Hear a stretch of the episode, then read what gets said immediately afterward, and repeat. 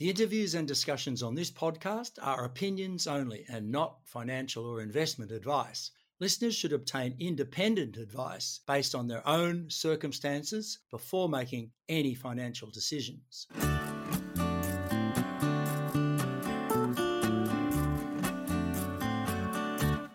Hello there, I'm your host Peter Strachan. Welcome to Stockhead's Rock Yarn. Tamboran Resources is a recently listed energy company with interests in a potentially large, tight gas resource in the Northern Territory. To bring us up to date with the company's activities, we're delighted to be talking with the company's Managing Director and Chief Executive Officer, Mr. Joel Riddle. Welcome, Joel. Joel, um, Tamboran has a 25% participating interest with its joint venture partner Santos in EP 161, where it's actively drilling and testing petroleum targets in the Northern Territory. What has been learnt about the prospect so far, and how has information from the recently completed T2 horizontal well assisted with that process? Well, first, Peter, thank you very much for the opportunity to join you today. Uh, we're very excited on the active drilling that we're doing on EP 161 together with our partner Santos. As you mentioned, we have completed uh, the drilling of, of Tanumbirini 2H. This is a, a horizontal well, uh, one of the first horizontal wells being drilled in the area of the Beetaloo called the core Beetaloo, where it's the deepest, most prolific area where the rocks that we're targeting are, you know, up to two to three times uh, uh, higher quality than other areas of the basin. The well that we drilled, Tanumbirini 2H, um, was drilled a thousand meters into the most the best part of the, the mid Velkerri shale target. And the what we saw when we drilled into this this target was very exciting. Um, we saw what what's called naturally fractured shales. And what that means to the layman is that um, you have gas naturally flowing out of your shale target without any stimulation. And that is a very good sign as it relates to when we get to the completion stage later in the next next month or so for potential high productivity well tests coming out of the Tanumbirini 2H. Yeah, so those natural fractures give you an indication of which way, in which direction you should be drilling your, your horizontal as well. That's exactly right. Um, one of the pre-drill evaluations that the company did alongside our partner Santos is to evaluate kind of the system of, of, of, potential fracturing that we that we would see in the mid Velkerri shale, and what we saw was kind of confirmation of that we were drilling in the right direction and kind of came in as expected. So, um, you know, that's one of the one of the great things about um, being on the forefront of your your drilling program is is you get to find out a lot of um, information as you're drilling these initial wells, and we're very delighted to have confirmed a lot of our thesis going going in and that we had uh, pre-drill. So, Joel, uh, the plan is to drill uh, another well, T3, and then to uh, test them both. Is that what's going to happen? That's exactly right. So we're we're on our second well, Tanumbirini 3H, as we speak.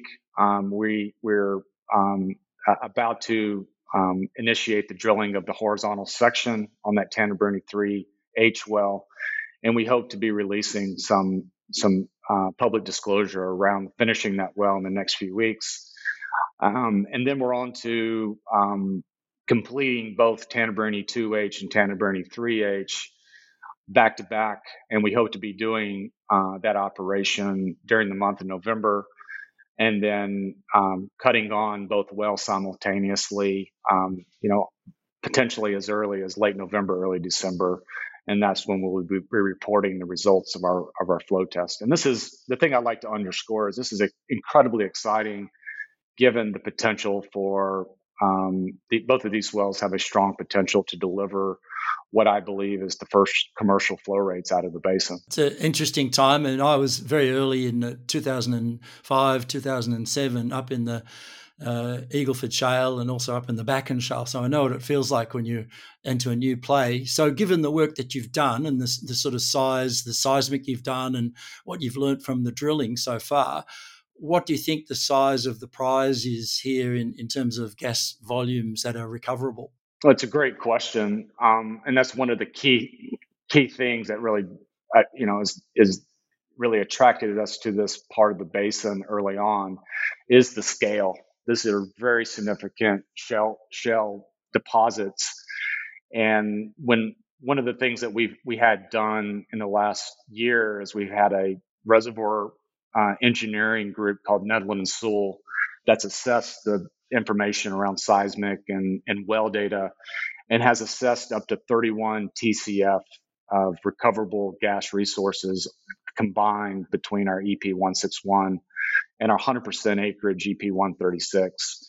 And so this is one of the largest deposits um, combined, uh, certainly in the Beetaloo Basin, but really in the whole onshore Australia. This is many multiples um, um, comparison versus what you've seen developed in, in Queensland and the Bowen Basin. And that's one of the things that is the key features to the basin is how big um, in scale the, the potential development could be here.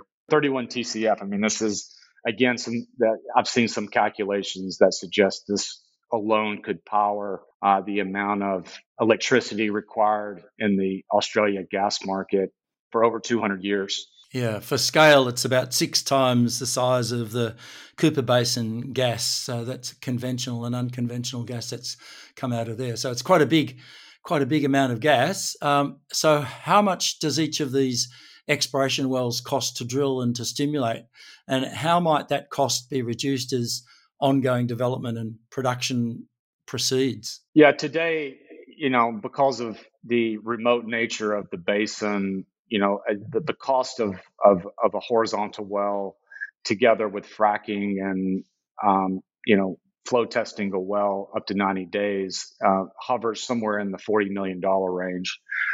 Um, so it's, it's, quite significant. the good news is that what you see in a in an early basin as it as it matures into a development type manufacturing style of uh, of development, you see cost um, drop up to 50 to 70 percent, and that's certainly what we've seen when we've studied a lot of the um, plays in the U.S. Uh, where you've seen 50 to 70 percent of the cost come down, and we believe that's that's very doable here in the Beetaloo um, as you get committed uh, toward a development where you might see a well cost reduced from circa $40 million to well below 20 million.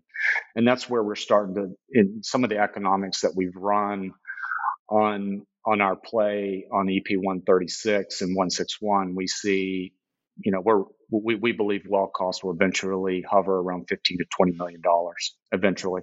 That's right. I, I you know, in early days in Eagleford, they were spending ten and twelve million dollars on a sort of exploration R and D wells, and then they got it down to about below five million by the time it just becomes a bit of a manufacturing job. That's exactly right. That's exactly right. And we're gonna we're gonna follow you know the exact same kind of blueprint that a lot of the U.S. producers followed as they got the well costs down. Um, you know, in the in the key plays. And you mentioned the Eagle for Eagle for Share. That's that's a shale play we're very familiar with. Yeah. So what's the uh, the current joint venture sites on um, markets for gas out of the Beetaloo? Are we looking at export or domestic gas, or and what sort of infrastructure would be required to accomplish sales? Well, the, the, the good news is that there is a there was a pipeline constructed in 2018 by uh, a midstream company called Jemena. Uh, they they constructed an 800 million dollar pipeline that um, is the only pipeline connecting the Northern Territory to the East Coast market. And I, I, I would say one of the um, exciting features to the company is that we have a joint venture with Jemena uh, that will allow us in, in the first phase of development to access that northern gas pipeline. And we will target um, initial gas flows from EP 136 into that northern gas pipeline and into the East Coast market, producing. Our target is to produce up to 100 TJs a day uh, by 2025. That would that's what we call phase one, and then ultimately, uh, depending on the success of that pilot development, we would envision there being a, a new 36 inch pipeline capable of producing up to a thousand TJs a day. And, you know, some of the early planning that we've done around that bigger pipeline would connect Darwin and Wallumbilla. So it would be a pipeline that, that runs directly through the Beetaloo uh, up to the up to Darwin and then southeast into Wallumbilla, and that would allow um, the Beetaloo to produce um, into one of six demand centers. Um, there's two LNG plants in Darwin that are both projected to be short gas in the next five or 10 years. Um, and then there's, of course, three LNG plants on the East Coast, very close to Wallumbilla. And then one from from Wallumbilla, that's a, there's existing pipelines connecting into the domestic gas market um, on the southeast area of, of, of Australia. So that's one of the exciting things as we phase our development, starting out with the pilot, um, getting more comfortable, getting Jemena more comfortable in the reserves required to support a bigger pipeline. And we envision that bigger pipeline coming toward the end of this decade, hopefully sooner. Yeah. So, what sort of uh, costs or transport costs would you be factoring in for gas from the Beetaloo, say, down to Wallumbilla? So today, in the in the phase one of our development, the pilot development, um, we've we've worked together with with Jemena and APA, and we envision a cost of around four dollars a gigajoule to go from the wellhead on EP 136 to the to the end user in Sydney Gate, uh, roughly about four bucks a gigajoule. What's exciting is as we get to bigger pipelines with more throughput, we're anticipating uh, reducing that tariff by about 50%. So ultimately, wellhead to the to the end market would be about two bucks a gigajoule, is what's being projected by um, by Jemena. And so, together with high productivity wells with lower well cost, um, we think we can deliver gas ultimately into the southeast market and into Wallumbilla at around three to four dollars toward the end of this decade, which would make this some of the lowest cost gas in, in all of Australia. And it's a pretty dry gas, isn't it? It's just pretty much methane, and so it wouldn't uh, the processing uh, costs wouldn't be all that great uh, on site. That's exactly right. The based on the the re- recent well testing that we've done, it's it runs about 95% methane, very small amount of irregularities in the gas, very low CO2 as well. So you're right, you don't have to do much to the gas to process it. It's, it essentially is pipeline ready. Yeah, that's right. Do take a little bit of formation water or something out of it. So um, now this work that you've done in EP 161, how's that informed Tamboran's approach to exploration on its 100% held Beetaloo Basin permits you know, nearby?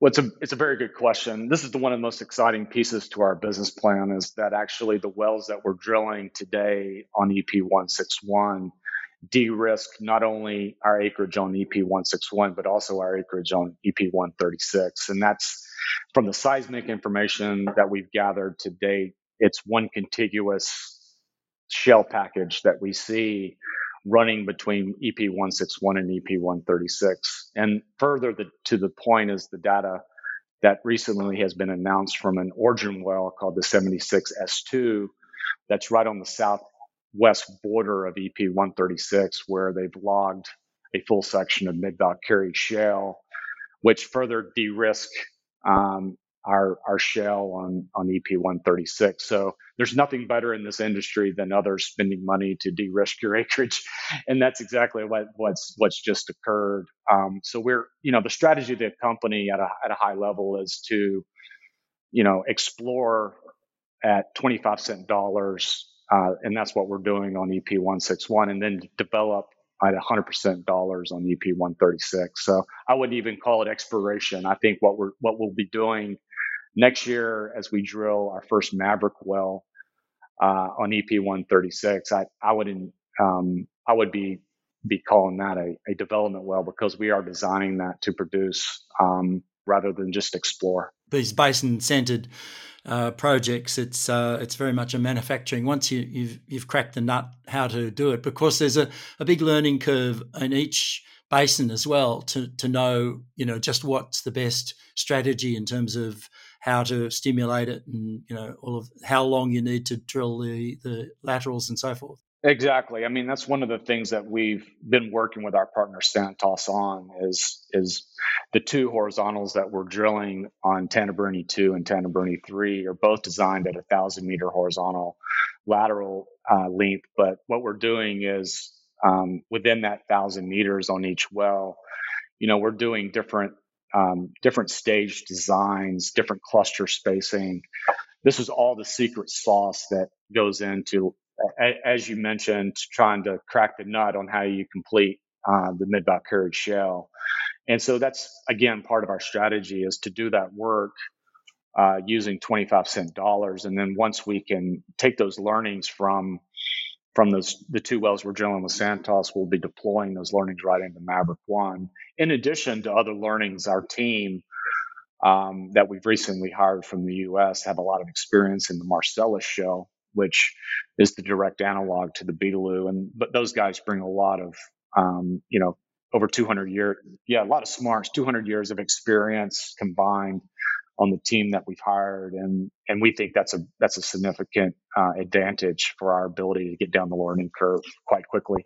Absolutely. So, look, given what you've found in terms of the permeability that you've been able to measure and the, the natural fracturing that you've spoken about and the pressures that are in the uh, formation, you must have a, a pretty good sort of back of the mind idea of what sort of initial flow rates uh, you uh, can expect. And, you know, I don't expect you to sort of divulge that at the moment, but in terms of a break even, at a, what sort of initial flow rate would be required with a wellhead price of say seven dollars a gigajoule Australian? Uh, how much gas would you need to to make that viable? Given you know it, it's going to cost you something like fifteen to twenty million dollars a well on a production basis.